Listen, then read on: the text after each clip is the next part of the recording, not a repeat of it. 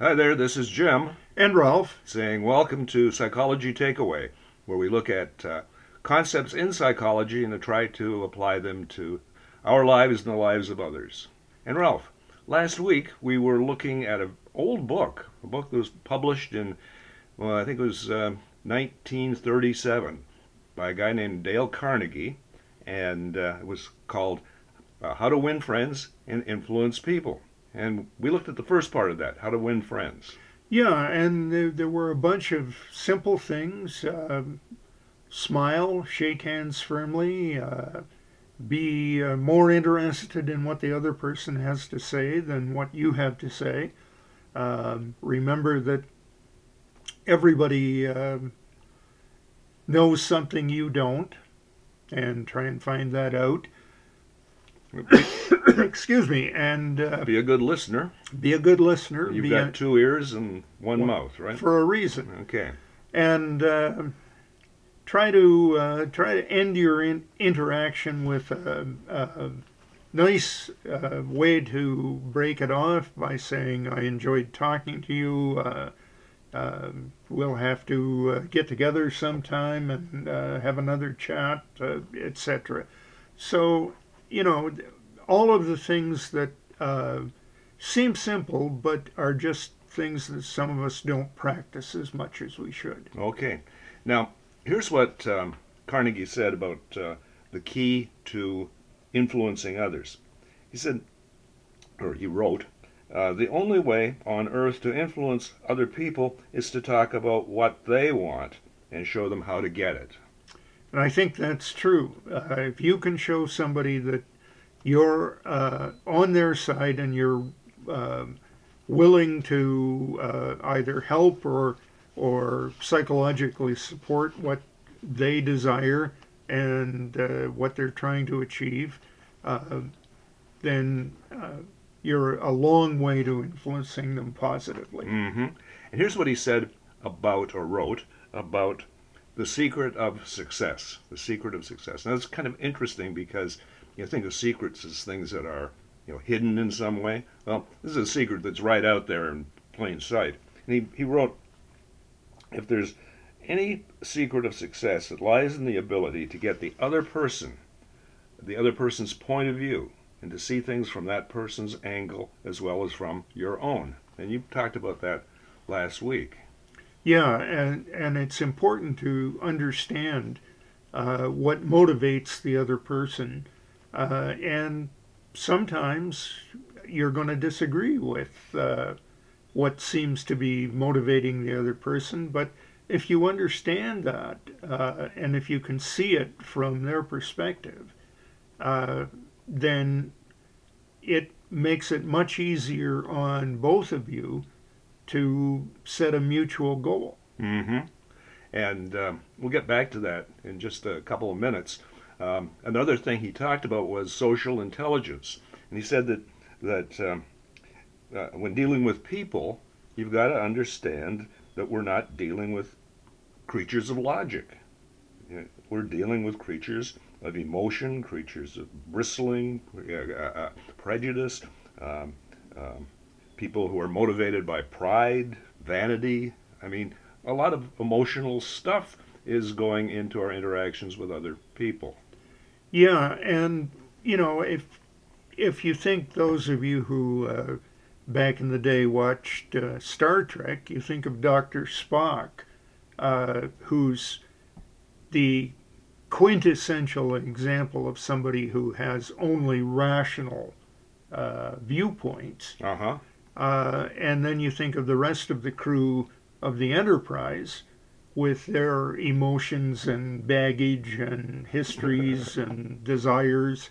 Uh, you know, it's pretty hard to find yourself uh, as uh, one of the other forms of uh, psychological counseling talks about uh, rational emotive therapy. Mm-hmm.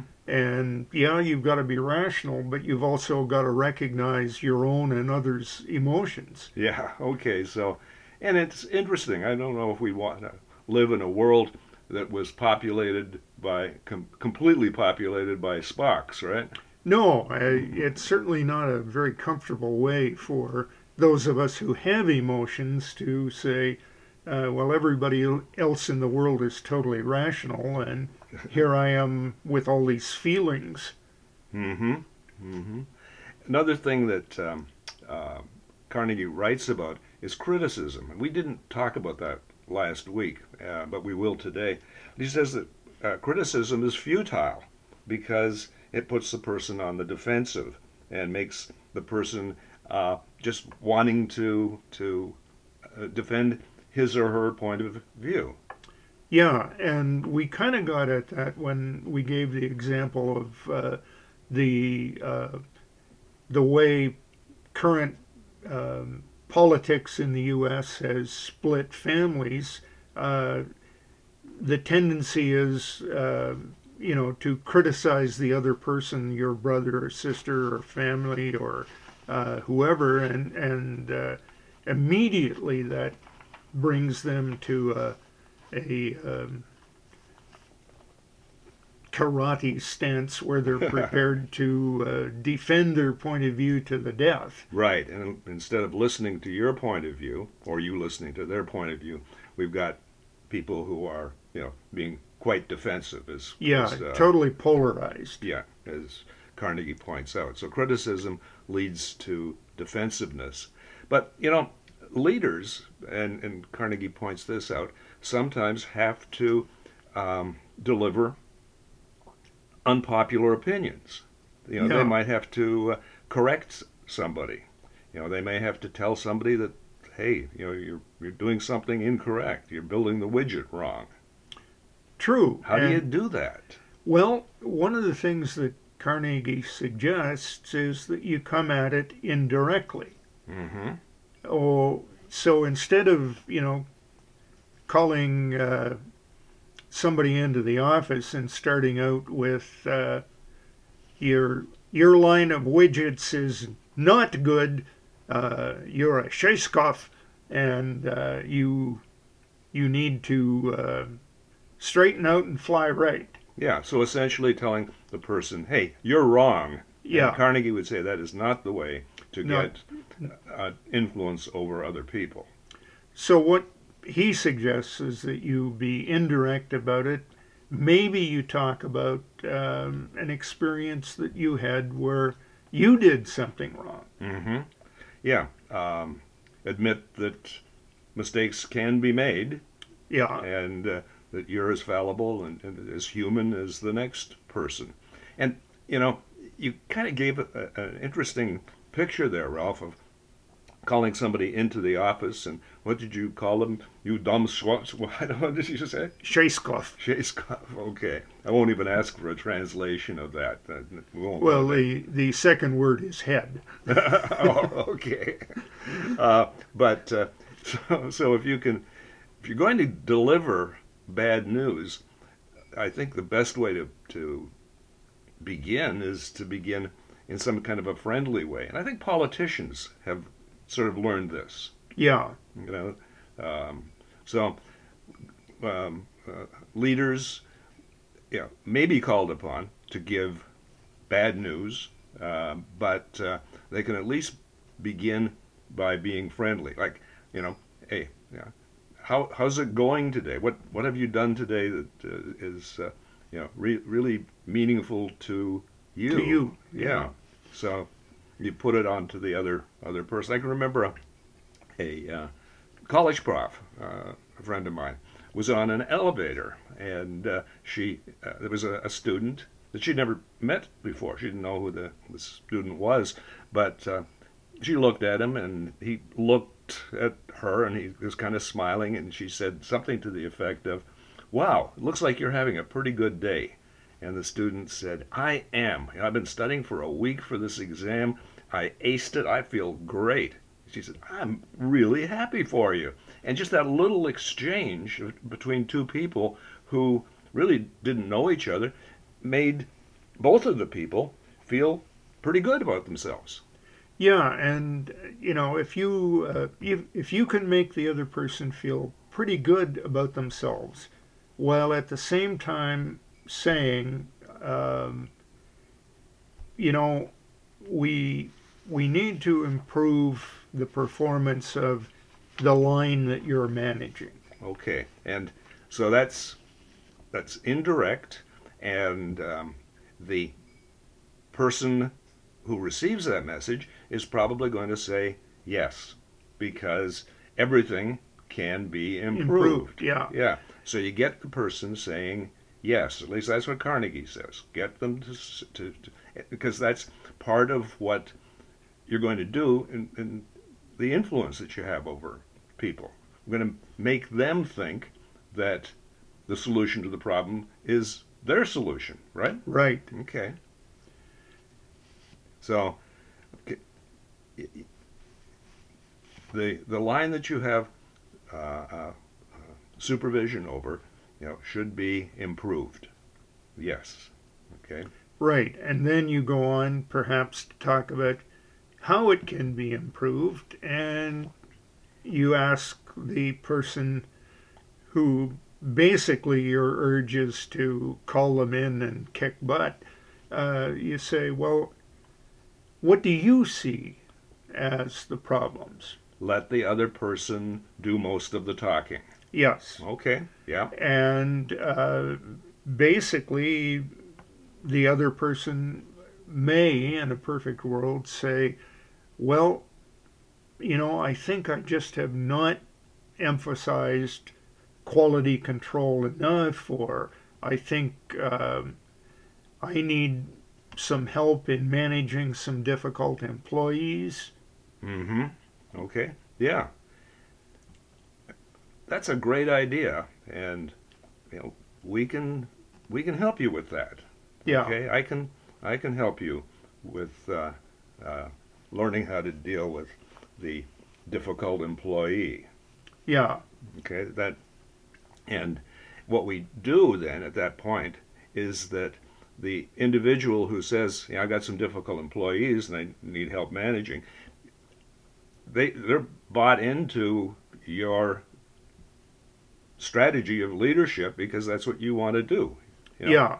I, instead of, you know, you have to have better control over your employees and I'm going to show you how to do it.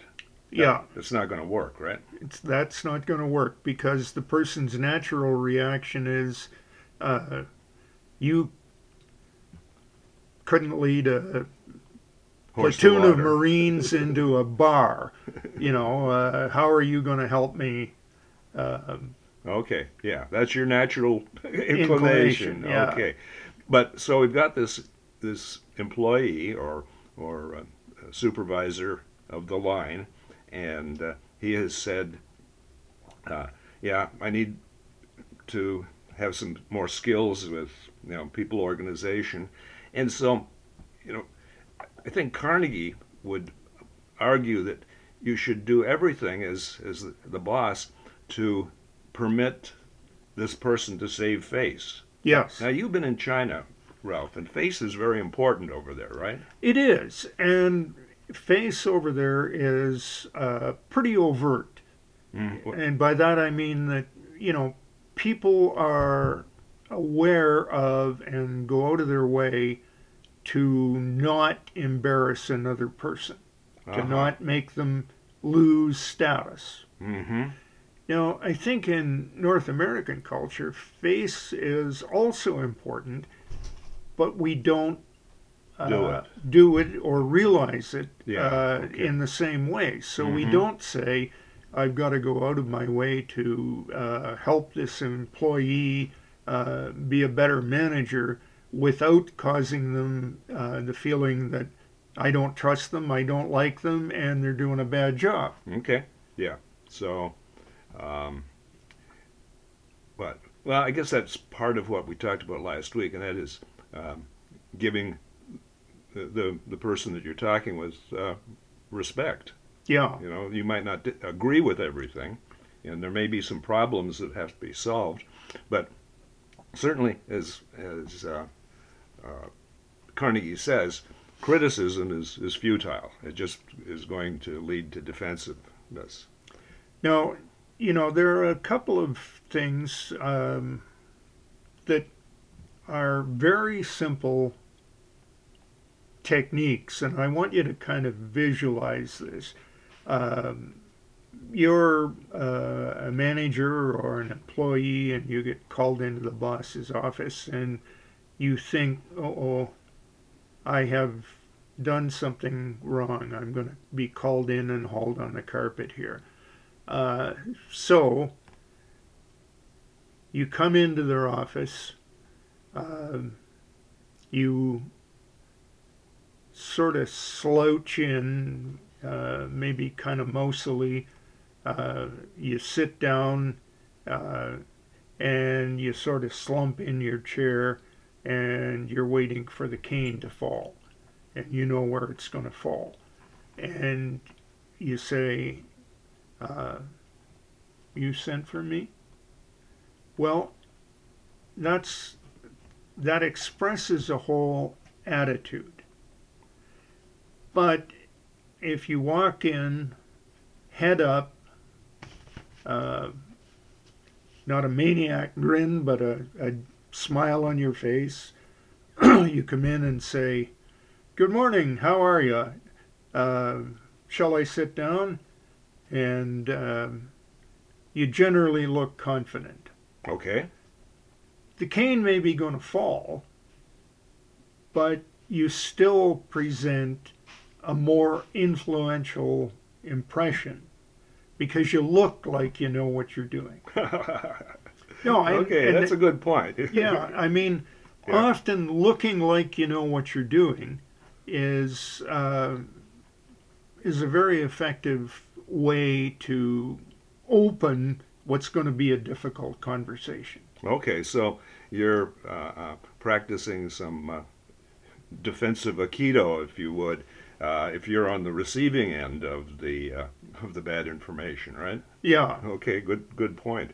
Uh, but if you're on the uh, uh, the management side, you're you're the one who's calling the the uh, uh, the meeting. Um, uh, Carnegie would say, Uh, whenever you can um, show um, a positive attitude, you know, show it. And if you're trying to get your people to make improvements, um, reinforce, to use a psychology term, reinforce their, their behavior at every step. When they make a little improvement, praise them. You know, yeah. When they make another improvement, praise that. Because yeah.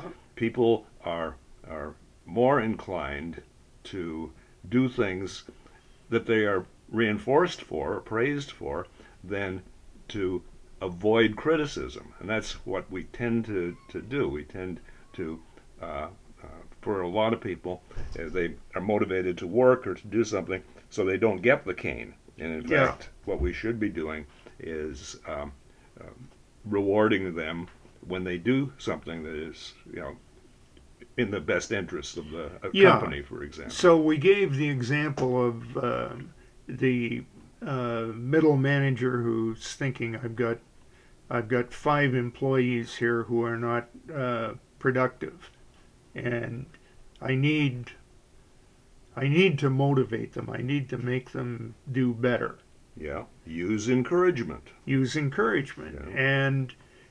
You know, when you get called in and and the senior manager is uh, is saying, well, your line is really not working as well as we hoped. Uh, what are what are some of the problems as you see them?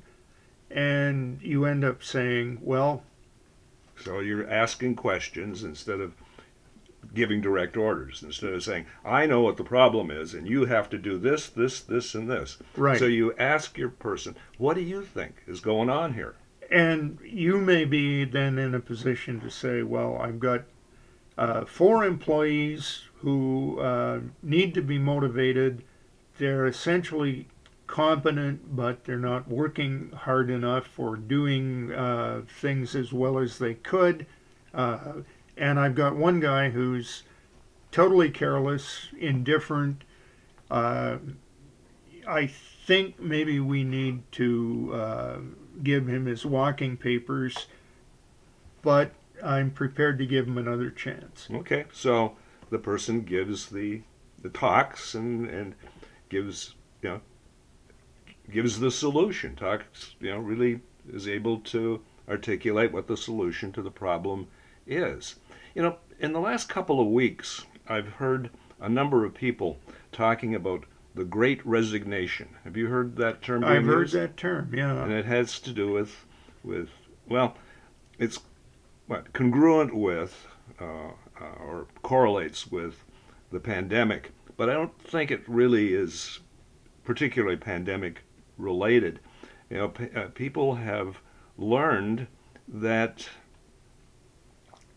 uh, they're not getting a lot from their job. They're not getting a lot from their um, uh, supervisors. And, you know, what is it that people want? Well, you know, if you think about basic needs, yeah, food, water, you know, shelter, yes, but the big needs are um, social acceptance. In yeah. The, you know, that's, that's Maslow uh, talked about that. And um, employees are just are walking off the job, not because they can't do the job or the job's too hard, but because they're just not getting rewarded, not getting the social reward for their hard work. Yeah, and one of the things that, you know, we we tend to see people saying, well, uh, what I have to do as the boss here is I have to uh, go to the board and tell them that I need to pay people higher wages. Uh, you know, they they money motivates. They'll be motivated by getting um, bonuses or salary upward or whatever.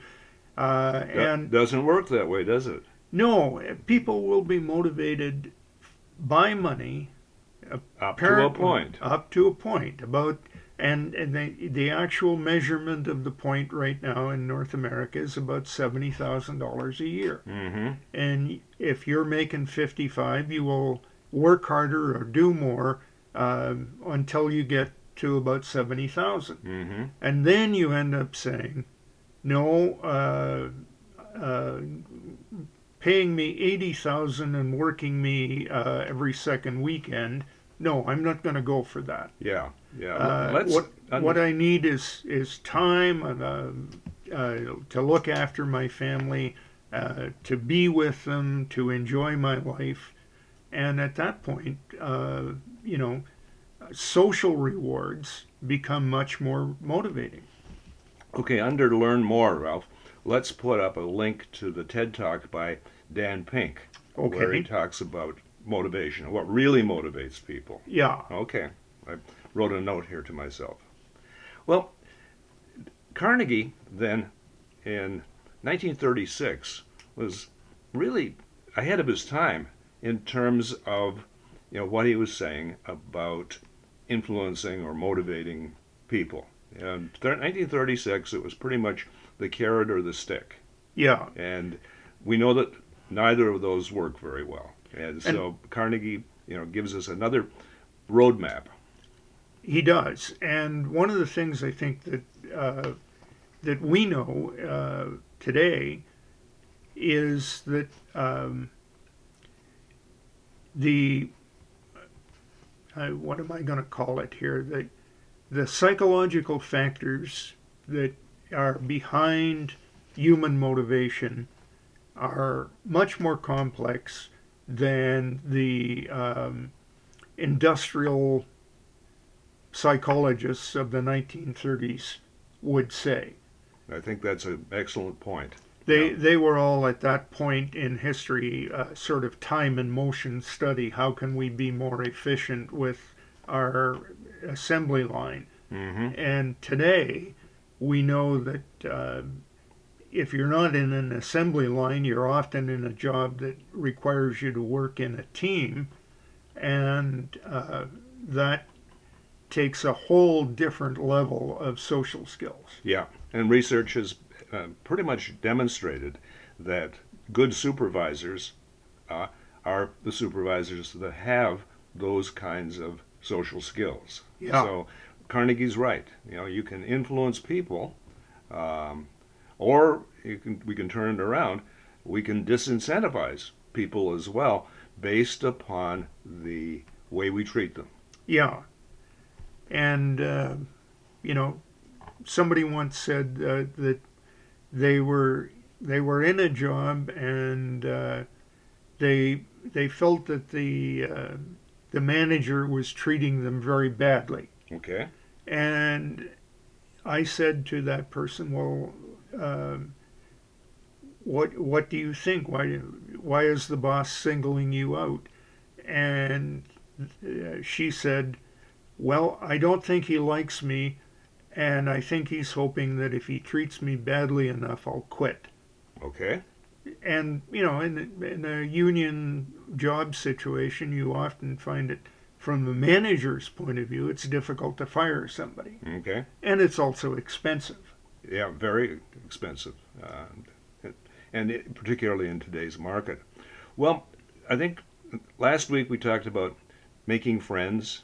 Today we talked about influencing people, and I think our listeners will agree that this guy, Dale Carnegie, was uh, you know, maybe not light years, but certainly about one hundred years ahead of his time. And one of the things that it's worth doing, uh, although it's a very old book, it's still uh, in print and available at your local library, it's worth reading. Okay. And... Uh, uh, We suggest that you read the nineteen thirty-six edition, not the nineteen eighty-one edition. Oh, why is that, Jim? Well, because in the nineteen eighty-one edition, they take out a section that I think is pretty important, and that section is how to have a happier home life. Okay. So fi- see if you can find the uh, nineteen thirty-six edition with the happy home life. I... really appreciate a happy home life. I'm fortunate. I have one. Me too. And uh, some of you uh, maybe are saying, gee, I could use some advice on how to have a happier home. And that's Dale right Carnegie uh, gave it to you. Yep. So until next week, this is Jim. And Ralph. Saying, keep your stick on the ice. Because we're all in this together. together.